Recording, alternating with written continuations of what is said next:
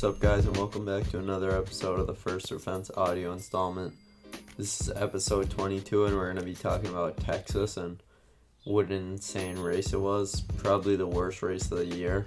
Um, we'll talk about qualifying, what I thought of that, the crazy, confusing format, more tire issues, wrecks, cautions, black flags, the Blaney window net problems, and more. So before we get into it, follow me on my other socials at First Or Fence, and I hope you guys like this episode. Let's get into it. So the first thing I I'll say is I didn't really like qualifying that much. It was okay. It was kind of cool. They did something different, but it wasn't. The idea was there, but the actual like racing aspect of it, a lot of it was like lane choice and other things like that. So I I don't I guess it was a good idea, but it didn't really work out good. Um, even at the end, Blaney said, you know, lane choice was really a big factor in it, and he kind of got screwed on that aspect. But that was like a little tiny fraction of the horrible things to go wrong this weekend. So, first off, right off the bat, Busch jumped out to the lead and just drove away. No one could even get close to him. He would just he if he hadn't blown a tire, he would have easily just dro- driven driven away every time by what is it five tenths of a second? Because anytime they get within three tenths four tenths that's when he just takes the air off the nose of the car. And then that's it. It's all over. So um yeah i mean it sh- proves that texas is probably the worst track on the circuit in my opinion. I don't i can't think of any that are worse than it. It just performed so bad day in and day out. Um, there's just no passing. It's just there's no, there's only two grooves if that. It's just not. It's just they they gotta stop going there. Somehow re- fix the track. I don't know what it would take if it needs to be ripped apart and turned into a short track or what. But it's just I'm sick of it. So Another thing I want to talk about is that the tire issues. Goodyear still, it's I. They're saying it's not Goodyear and it's um. The teams, the setups they're putting in, but now that I see Busch blow a tire, no JGR cars were blowing tires as much as like the Chevy. So all of a sudden the JGR t- cars start blowing tires. I don't know what that could be. Maybe it is Goodyear maybe they are bringing a horrible tire. I don't. They can't even run 30 laps without cutting them, and that was one of the worst wrecks probably of the year. I don't. I can't think of one. I mean, Chastain. They said he was going 185 when he hit Busch, and I thought that when Chastain hit Elliott, that was even worse. Or vice versa. When yeah, when Chastain hit Elliott and Elliott went plowing into the wall, that was even arguably a worse hit than Kyle Busch when it came to the format, I didn't even bother trying to read about it before and figure it out. I just wanted to see what it'd be like as a normal fan to like turn the race on and try to keep up, but it was just so completely out of control that just you couldn't even keep up with it. They just they gotta change the whole format. They gotta change everything. I actually came up with my own idea on what it the All Star race should be. I see a ton of people um, Jeff Gluck said it'd be cool if they had a race where the last driver every like three laps, five laps gets eliminated. So say if there's only 20 cars after three laps, 20th place will get eliminated. I think that's a really cool idea because, um, you know, as they the racing is actually in the back rather than the front. Obviously, eventually they're going to be racing for the lead because the last car is going to be eliminated, but it'd be really cool to see the field get smaller and smaller and guys going to pit road after being eliminated. So my idea was they should do it at Bristol. I think they should just go right to the best track on the schedule. And I was actually looking on Bristol's Facebook that I mean their Instagram, the dirt's off the track so they can go there. Obviously it's like a lot bigger than just that, but that track should have three races. I mean, at least two asphalt races. So I have no problem with them going there. And I think they should do it where it's maybe they should just go unrestricted horsepower, low down force. Like make it be one of the fastest races of the year. And that'd be awesome. I think that would make for an insane race, at least better than what we have now. I don't know if it should be an intermediate when Bristol can put on one of the best races of the year, year in and year out. So if it had like the Bristol night race atmosphere, that would be crazy. I'd definitely be better than Texas, that's for sure. It'd even be cool if they went to like a quarter mile track or did something with their, I don't know, maybe make Bristol dirt the All Star race. Just anything other than this. I even would have rather have it be at Charlotte. I also liked when they did the pit um, competition where the driver gets to fly in and there's no pit road speed. That was awesome too. But let me know what you guys came up with for ideas. I see a lot of cool ones out there. Definitely a lot that are better than this.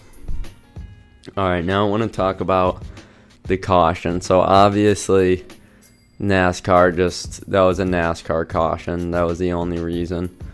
But then Blaney took his window net down and they didn't win and I honestly think he should have been black flagged because I don't think you can just like NASCAR is just completely bending the rules.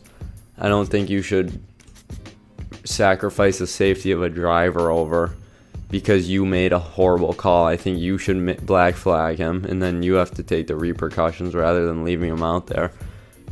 And the other thing is Blaney's team probably should have I'm sure that was in the rules, that was in the driver meeting. They should have clearly they didn't research it enough to know that the um, race was gonna have to end under checkered a checkered flag.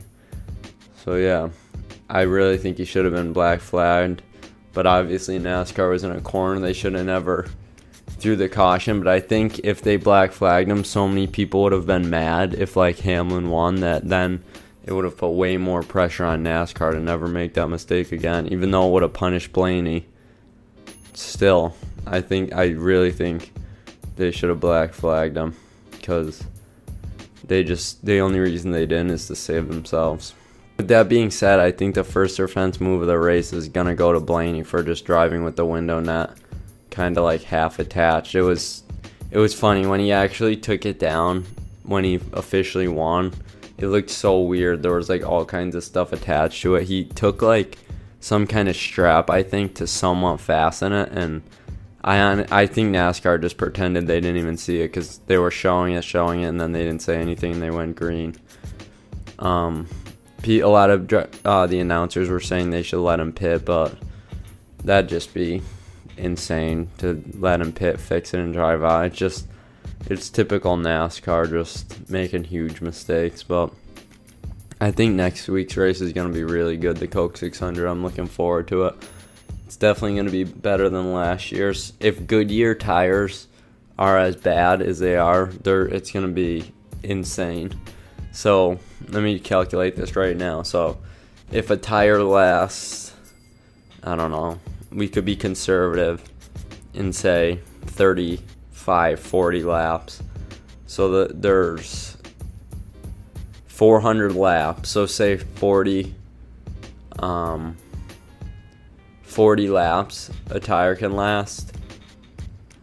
That means they're gonna have to pit 10 times, but they can't. Hypothetically, they can't even go 40 laps. I don't think they're probably gonna be going 30 and having cut tires. So if you do 400, so 400 divided by 30. So 13 times they're going to have to pit. So they're going to need at least 13 sets of tires. It's just this could be really bad. I don't know. I mean, I I think part of it is definitely that teams are running their setups really sharp to try to get speed, especially the Chevys because they're behind already, behind Gibbs. But Busch has never cut a tire. Hamlin, I don't think he's cut a tire. Maybe Bell and Truex cut one, but it wasn't anything major. So clearly, uh, it's got to be Goodyear too, because those Gibbs cars have been better than most, and they're cutting them now too. So uh, who knows what's going on? If Tony Stewart was in the series, still he'd be going nuts on Goodyear.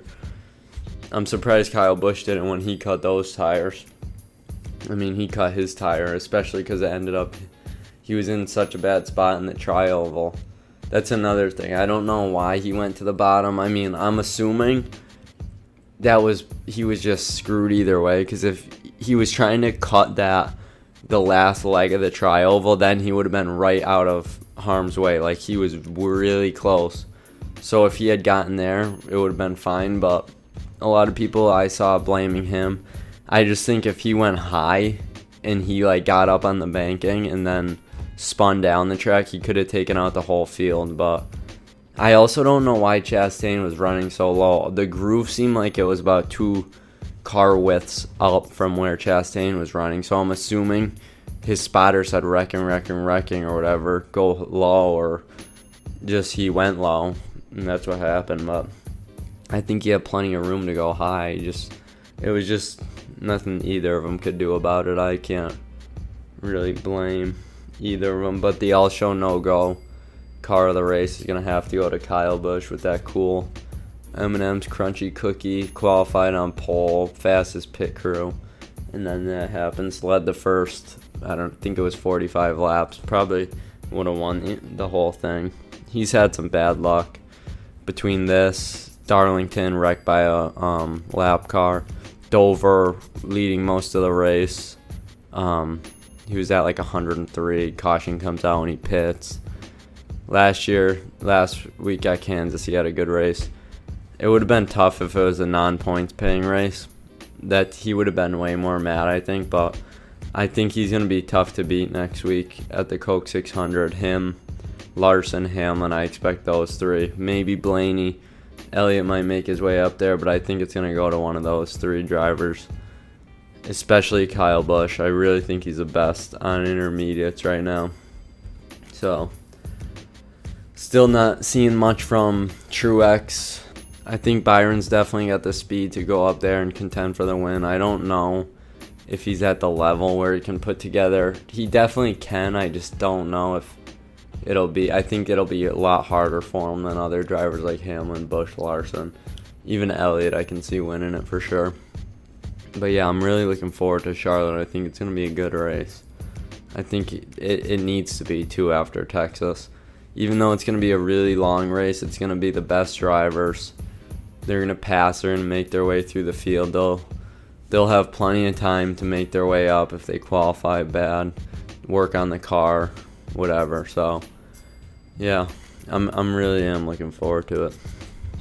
So before we get into race picks, I want to mention one more thing. I saw some fans that were at the race saying Texas Motor Speedway was actually advertising for All Star Race in 2023 this doesn't really mean anything because they can just refund them and or offer them tickets to the fall race or whatever. So I don't know how much you can look into it. I think they're just gonna do this because they gotta get tickets sold. They gotta get it in people's heads. I also saw something where I'm not sure who it was. Someone in NASCAR saying that just a select few fans are the ones complaining about it, but Jeff Gluck's poll, which everyone knows about it and that uses Twitter and everything and knows follows NASCAR has it's scoring the lowest of all time and he's done it since I think he's done it since as early as 2014 maybe. I know he did it in 2015, 2016. I'm not sure how early, but that the lowest one. It's at 11%. It was at 10% when I voted. 30,000 votes. Yep, I think that's the lowest one. I think 16% is the lowest, and this beat it by 5%. So it's it can't be at Texas. 30,000 people voting. That's nuts. I really, they just got to get it out of Texas. It'd be cool if they did it at a stadium like the Busch Clash. All right, so now we're gonna get into race picks for the Coke 600. What's up, guys. We're getting into race picks now. Um, I accidentally picked Hamlin twice in a row somehow. I don't know how it happened, so I got disqualified. Ended up giving the win to Garner, who picked Elliott. The score is 14 9 8. And yeah, Penny can't make it because the later race kind of threw us off schedule. So yeah, alright, Garner gets first pick. Um, for my underdog, I'm gonna pick Bubba Wallace, and And for my main pick, I'm gonna pick Denny Hamlin. All right. I'm taking Kyle Busch and Suarez. And Penna went with Elliott and Eric Almirola. All right, guys. Let me know who you're taking for the for your picks. Yeah, we'll see you next week for the update on the score.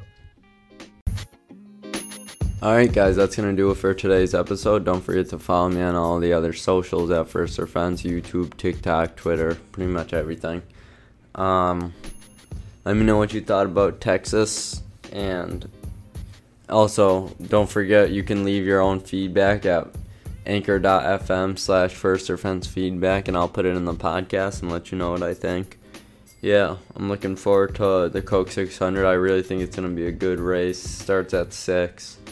Memorial Day weekend. Should be cool. Um, I think it's going to be fun.